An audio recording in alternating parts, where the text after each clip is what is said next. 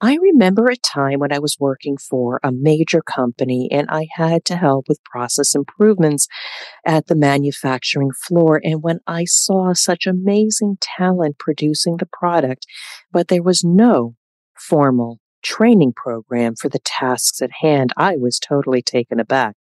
So I had the opportunity to communicate to leadership that we definitely needed a robust training program with the infrastructure, the people, the process, and the tools. And when I shared with the leadership that 80% of our workforce is closest to our customers, yet we don't provide them the tools they need for success.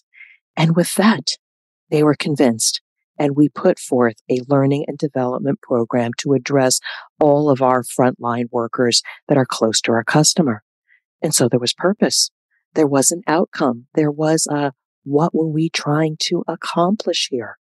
But my conversation with Christopher Lind brings forward what he sees as a big problem for a lot of organizations when it comes to constructing learning and development to support their people. It lacks purpose. It lacks the outcome we're trying to achieve. And he is trying to solve that major issue. Let's listen to this amazing conversation with Christopher Lind. I think a lot of times we haven't always unpacked the why, the what are we trying to achieve out of this? And so a lot of times in the way we're developing workforces or developing our people, it's we need them to do this. Right. Mm-hmm. But to what end? Like, what are we trying to accomplish through that? And so, one, if you don't have that answer, first of all, you've just killed any motivation because it's like, well, this just feels like an activity for the sake of an activity. But two, it really makes it difficult to pin down what is the best way to do that then? Because if ultimately this is really laser focused what we're trying to get done, well, then you can trim out the fat. And what happens is when you don't do that, you end up with Franken learning. It's like, well, maybe throw a little bit of this in there, throw a little bit of that, and let's also add this. And pretty soon you got this bloated waste of time that's like, what were we even trying to get to? Well, we figure if we just pack enough in here, people will take what they need. And the reality is, people won't. We aren't wired that way. Welcome to the Drop In CEO podcast I'm Deb Coviello, and as the drop in CEO, I drop into businesses and assume the CEO role to enhance the human element and increase the results they achieve. This podcast is about bringing you conversations with expert guests who have achieved their greatest results built on a strong foundation of purpose, values, and elevating people. If you're a business leader, entrepreneur, or even just getting started in business, Join us as we build the skills you need to achieve your goals. Hello, I am Deb Coviello, founder of the Drop In CEO brand, and I am so grateful you've joined us for another episode of the podcast. I am blessed with amazing people that I get to speak to week after week. I learn from them, but we share their insights and perhaps their inspiration with you. And if you like this episode, please tell others, rate, review, so we can continue to bring great programming. And please know, I sincerely care about you out there. We support the C suite leaders of today and tomorrow to navigate challenges with confidence. And so it is my pleasure, my pleasure to bring on the show Christopher Lind, who brief and to the point, he is a global leader in learning and HR tech. He is the founder of Learning Sharks. We're going to go there. Host of Learning Tech Talks. We're going to go there as well. And the chief learning officer at ChenMed, a devoted husband, father of six with a seventh one on the way, all under 11. Oh my, how do we do it all? But we'll get into that. It is my pleasure to invite you onto the show. Yeah, well, thanks for having me. I'm looking forward to looking forward to sitting and chatting. Yeah, my pleasure as well. And we have already had an amazing conversation. But before we go there, quick shout out to Meredith Bell, an amazing connector. She's been on my show. She has introduced me to amazing people such as Christopher. But for my listeners, oh my, you know me, I am a big proponent of learning and development, helping the C suite leaders of today and tomorrow. And he is just amazing with alternative thought on how it should be doing versus what it has been done in the past. So without further ado, Christopher, your story, you have the floor. Tell us about yourself personally and the work you're doing now.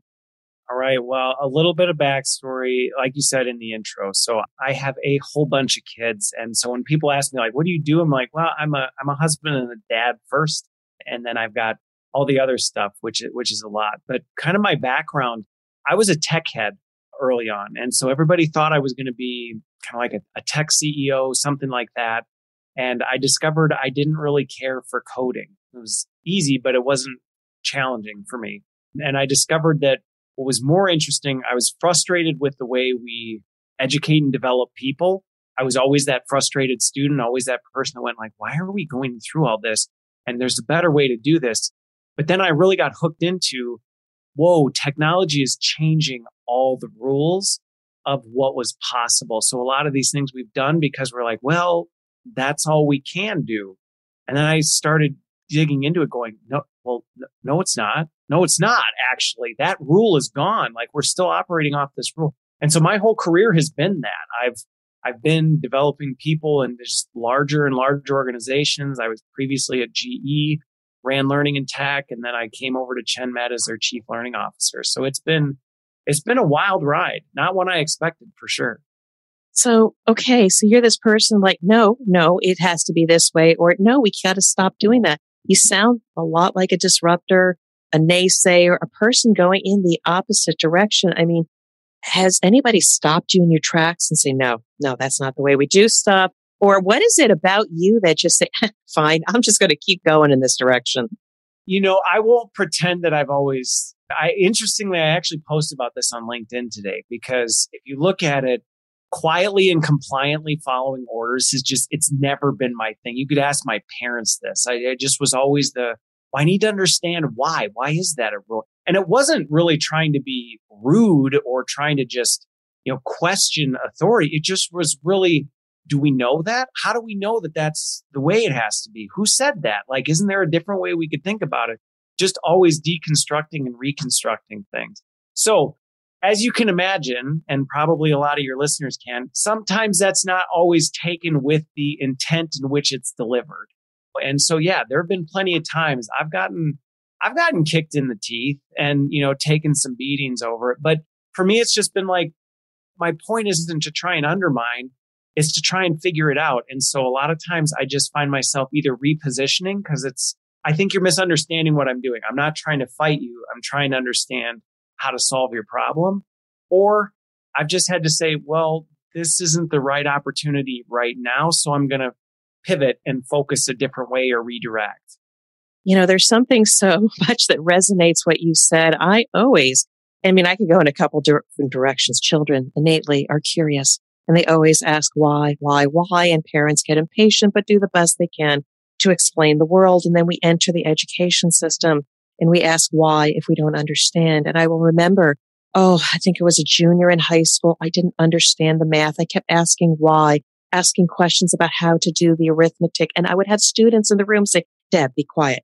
Deb, be quiet. Go, ask them, ask them after class. And yes, I would see the teacher after class, but again, the system sometimes squelch. The questioning, comply. This is the way it's done. And I think sometimes and maybe things have changed and they are sure there's pockets of excellence. But sometimes going through the educational system will squelch the why, the curiosity, the questioning. To become a conformist, I think I'm getting on a soapbox here. And I sincerely believe in what you're saying. There are different ways to do things, also learning and educating. Well, and I think some of it too just comes back to this idea that a lot of times it's respecting there probably might have been an original reason why something was that way but when you look at how much things are changing and how fast things are changing there are legitimate times where it goes that made sense for the moment in which it happened however things have dramatically changed since then so let's revisit that and and maybe the answer still is that doesn't make sense that doesn't make sense based on this and the trade-off is it still makes sense to do okay but at least then we've explored it. And, and then we can say, you know what, we have an answer for we're trying to achieve this. This isn't the best way to achieve it. We thought it through. We move on. You know, compliance would be so much easier if we took the time to explain to people the why, to question the status quo, get people to think, oh, now I understand. Compliance would be so much easier if people, we entertained and supported the curious person to seek to understand why things are the way they are. But I want to showcase a little bit what you do. So you are in the area of learning development. You have firm beliefs on how it should be done differently. But I'm curious, what is it that you see has been broken and what are you trying to change? Yeah, you know, there's, oh boy, I, we could probably talk about this for the rest of the day if we needed to, you know, but I think really there's, there's one we just hit on, which I think a lot of times we haven't always unpacked the, the why, the what are we trying to achieve out of this? And so a lot of times in education, or even just a lot of times we think of education, but even just in the way we're developing workforces or developing our people, it's, it's, well, we need them to do this, right? But, but to what end?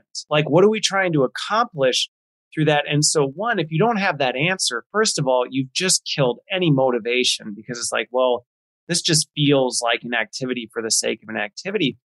But two, it really makes it difficult to pin down well, what is the best way to do that then? Because if ultimately this is really laser focused what we're trying to get done, well, then you can trim out the fat. And what happens is when you don't do that, you end up with Franken learning. It's like, well, maybe throw a little bit of this in there, throw a little bit of that, and let's also add this. And pretty soon you got this bloated waste of time that it's like, what were we even trying to get to? Well, we figure if we just pack enough in here, people will take what they need. And the reality is people won't. I mean, we just, we aren't wired that way. So I think that's one of the biggest things. I think there, the other big one, and it, and it kind of ties to this, is a lot of times when you look at development, we're only focused on the education side of it, the actual, you know, mental cognitive side of knowledge. Well, do they know it? Which that is an important piece. And I think sometimes if people follow me, they go, well, do you not care about that? No, I, I care deeply about that. But ultimately, if knowledge doesn't translate into skill, then what really are we doing? I mean, that's great if you can watch 30 TED Talks and go, I, I know how to give a great TED Talk. But if you get on stage and can't get the first sentence out, what's it really doing for you? That that that knowledge isn't translating. So this really, really resonates with me. It's one of those things I will tell you, I once had a bad performance review and they qualified a couple of things that I did not do as well. I may not have had good decision logic or prioritization. So I went online. I took their course. I told my boss, Hey, I learned this. I took this away. Okay, great. And then crickets. There was nothing there to reinforce or ask questions about how did you apply that learning? I'm also working with a client right now. They've got great training. They've got the job descriptions, the, the instructions on how to do the tactical work. I said, but there's something missing there. I said, you can technically do the work, but if you're missing core competencies in order to be able to be effective, like communicate with the customer, do troubleshooting, articulating messages. I mean, in the lean world, we have these skills matrices, identify the individual components and then coach and mentor after the initial experience such that competency can be achieved. That is what I've been seeing that's really missing. I don't know if that's what you're seeing as well. Very much so. I think the, so what does good look like? because it's one thing to say we want this okay that that's a wide net i mean what does that actually look like and what is good what is bad so even your example of communications well, we want communication skills right and and what does good communication skills it's impossible to develop someone towards good if you haven't laid down well and good looks like this and that might be different for every organization so i'm curious that you are disrupting a little bit, though it's a shared philosophy, but you're also doing something about this. I'm curious about some of your work and the impact. So what maybe have you as an example, vanilla example of what you have changed in terms of a curriculum or a competency and what's been the impact on individuals and organizations because we approach training, learning and development in a way that you see as better? I'll give you a really quick one we'll see. You you cut me off if it doesn't get to be too quick. But there there was an example where I was working with a big healthcare company and they had a lot of healthcare products. And so at the C suite, it was we need more product knowledge, right? We're, we're constantly innovating these products. We need our sales teams and even our operations teams to know these products. And so I dug deeper beneath that because I said, well, yes, I'm not arguing with that. And to what end? What's breaking right now because there's a lack of what you believe to be product knowledge.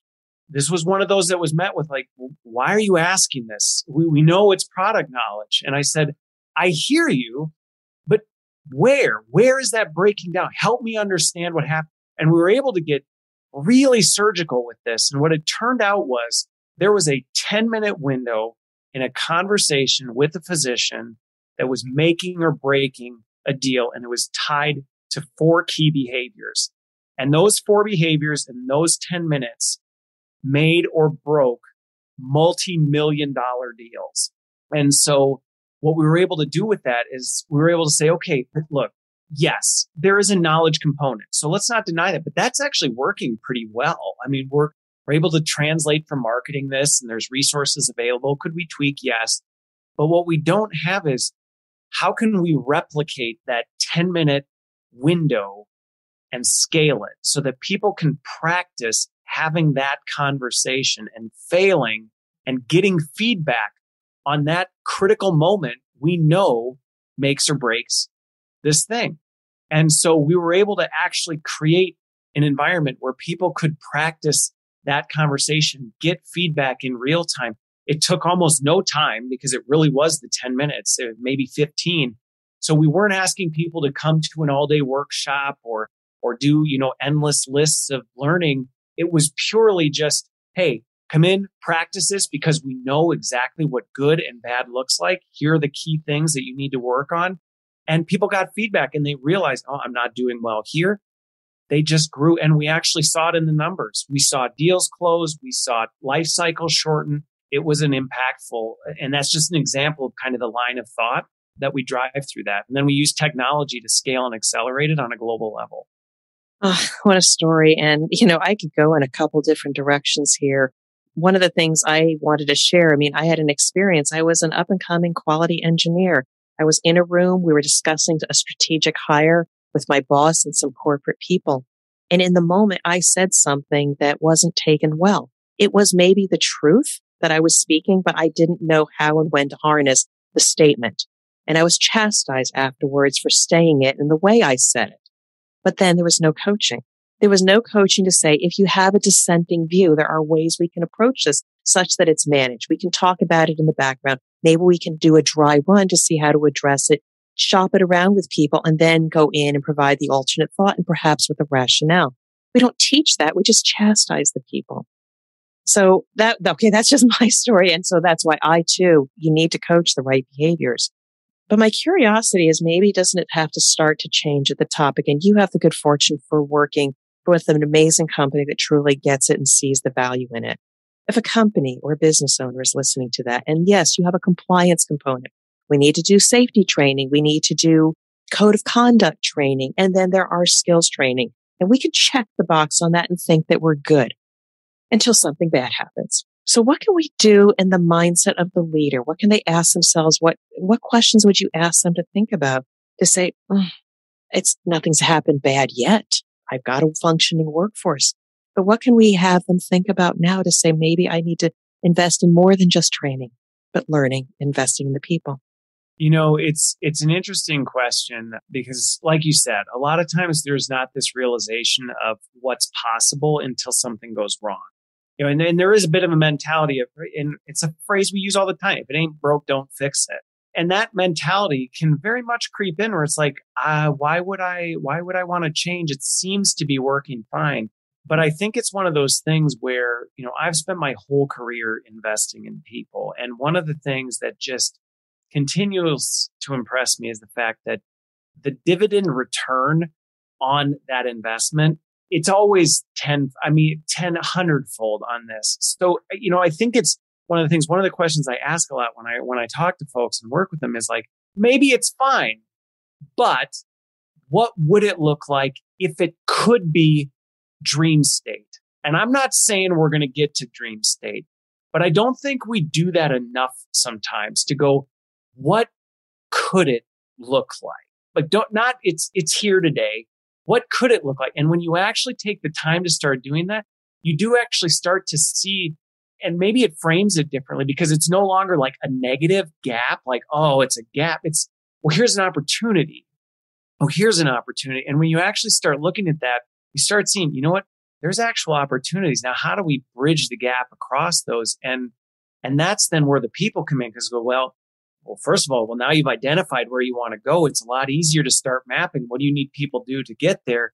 Then the investment in people isn't like, yeah, I got to spend X dollars per year on people. Well, that's a terrible, I mean, I'm a learning person and that doesn't get me excited. Like I'd be like, no, that's not a good equation. But you start thinking about, well, we, what if we could do this? And what if we could do that? What if we could do that? Okay. Well, now I'm willing to invest if I know that I can actually get there. So it's all about a mindset shift. It's about possibilities, opening your mind versus just surviving another day and we can check the box oof, we've got that under control. But you are a prolific creator. You are far reaching beyond just the work you're doing for an amazing organization, but you also do learning tech talks. You have learning sharks. Tell us a little bit more about that because you are content creator and, and what is the impact of this work that you're also doing on top of the six plus one kids on the way? You know, the whole thing started because, you know, I, I'd been doing this work for organizations internally. I was, I, I, and I swore I would never do anything outside. I'm like, well, I'm just going to work, you know, with an organization is do as much transformation as I can. But as, as I continued growing in this, people in the industry started asking me a lot of questions. They were like, well, what do you think about this? What do you think about this? And I'm always looking for greater efficiency. I'm, I'm an operator by trade. So I think like an operator. I'm like, I really want to help all these people, but I can't just keep doing all this one off stuff. And so that's how it really started was one, I needed to reach more people because I was doing this all one off. And then two, I was looking at, I did the same exercise I just said people should do and say, what could the future look like? I said, that's what it could look like. And this is how technology can help. But how's that going to happen if somebody's not out there pushing for that? Because like in many things, most people are like, it's good enough. Learning's the same thing. I mean, why break? Why change it? It's good enough. People are, are developing. And I said, that's not good enough. And I see where it needs to go. And rather than sit back and hope that someone else sees it eventually and tries to push it, I'm like, no, then I'm going to do it and I'm going to broadcast the message to hopefully inspire, help other people change their mindsets and create enough of a wave that it actually changes the industry as a whole. So that's why you and I are speaking today. I was also tired of just chasing to be on other people's podcasts and trying to get my voice out there. And I said, I'm going to do it myself on my own terms. And I get the great opportunity of one being inspired and learning from others and getting people into my network. And hopefully the web is wonderful and connecting others with you as well. So yeah, the thing that I take away from this is individuals listening to this. You all have unique thoughts and ideas, but sometimes we keep them to ourselves. It's not favored in the environment that you have. But if you just have a philosophy, something you want to write, leverage whatever platform. LinkedIn is a great place. Just put a thought out there. Just put an article out there. See if it resonates with a few people. And over time, trust yourself. You are going to develop your own uniques and perspectives on the world and what should be done. And ultimately, you may go in a different direction than following the rest of the crowd. But you, you also are relentless. You, again, want to change the world. I understand that you have a manuscript in the works. Tell us more about that. Yeah, you know, I I, I was debating do I do, go do another degree? I didn't know if I wanted to do a PhD or an MBA, and and you know then we have kids and all this stuff, and so I somebody had said, hey, you should write a book, and I nah, it wasn't really for me. But then I just kept getting asked, how do you operate the way you operate? Like, is there an instruction manual? And I'm like, no, but there is a way of thinking and a way of operating and a way of seeing the world that I think has influenced what drives me. And so I swore I'd never write a book. And then literally in the middle of the night last September, I woke up and I went, wait a minute. I know the title and I know what I have to write. And so I got up, wrote down some notes and then spent the last six months writing a book. And so now I have a manuscript that I'm in the process of getting published here soon on relentless intention, which really is the word I use to describe what drives me. And I would ask people to also think about themselves, relentless intention. Sometimes, again, the environment that you're in, you have a unique way or thinking of doing something and it's squelched. But I think that sometimes we may be onto something and be ahead of the times or the game and people just are not ready to adopt the new ways of thinking. So I encourage anybody, even if you're not in a position to pursue maybe going out on your own, or a different career or what have you, start writing these notes down because someday you're going to kick yourself because you forgot to write them down. To start getting them down, they may not make any sense. Put them up on your whiteboard. Just put the post-its up there. Just don't worry about it not making any sense. One day, the notes, the words, the pictures are going to speak to you. And then you're going to realize what makes you different, what makes you special, and what do you need to lead and potentially move forward with. And you might end up, cha- I think the thing I found for myself is you might end up changing how you thought you were going to do it. So I think that was one of the biggest, just a quick example was I, I always dreamed of flying and I defined, and that's where the intention was like, I want to fly, like I want to fly. And it was like, that's never, I mean, really jetpacks probably not going to come in your lifetime. You don't want to be a pilot type of a thing.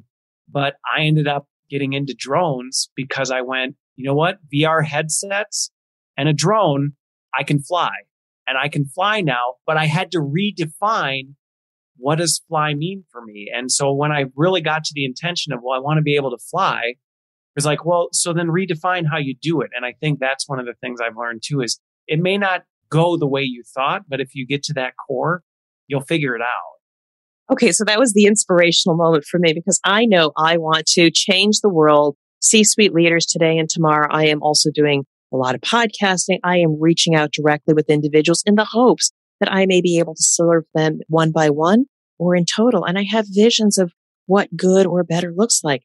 But what I started out to do may actually change. And I'm okay with that. Let the world speak to you and say there may be a different way to have the impact that we want to have. So let me ask one more question because a lot of the people that are listening to this podcast are individuals. They're not heads of organizations, learning and development. They feel the pain. They've not received appropriate training. They get frustrated, lose their confidence. What can an individual do to start creating that learning experience such that they can be accountable for their own development and eventually be hopefully in an environment that appreciates it? What can an individual do now to live in what you, you talk about? One thing that I think is incredible about where technology is going is that there's more opportunity now and ways to get access to things than you ever could before. I mean, even just education. You look at Coursera or edX, you can take Ivy League courses on anything you're interested in for free. So, you know, I tell people all the time, like, if you're trying to do something, reach out to me. I'll tell you, like, hey, if you looked at this or this, or this might be a way you might be able to do it. You look at apps like Fiverr, you know, if you're trying to figure out how to start independent, you know, maybe you are good at graphic design, there's platforms where you can become independent without giving up your day job. It's one of these things where it's like really getting to that. What do you want to do? I think is one of the most important things because then you start connecting with people and I'm super introverted, which when most people hear me, they're like, no way.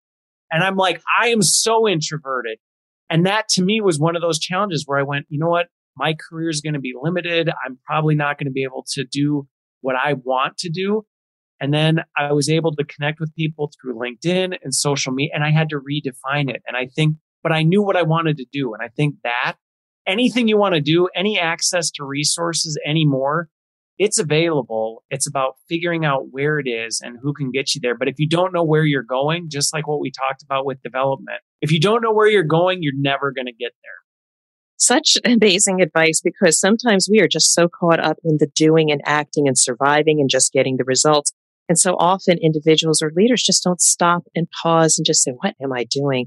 And why am I doing it? And I also talk about, like in the first chapter of my book, The CEO's Compass, when I'm talking directly to the individual, the leader, the aspiring leader, I said, first ask why you want to lead. And to your point, why do you do what you do?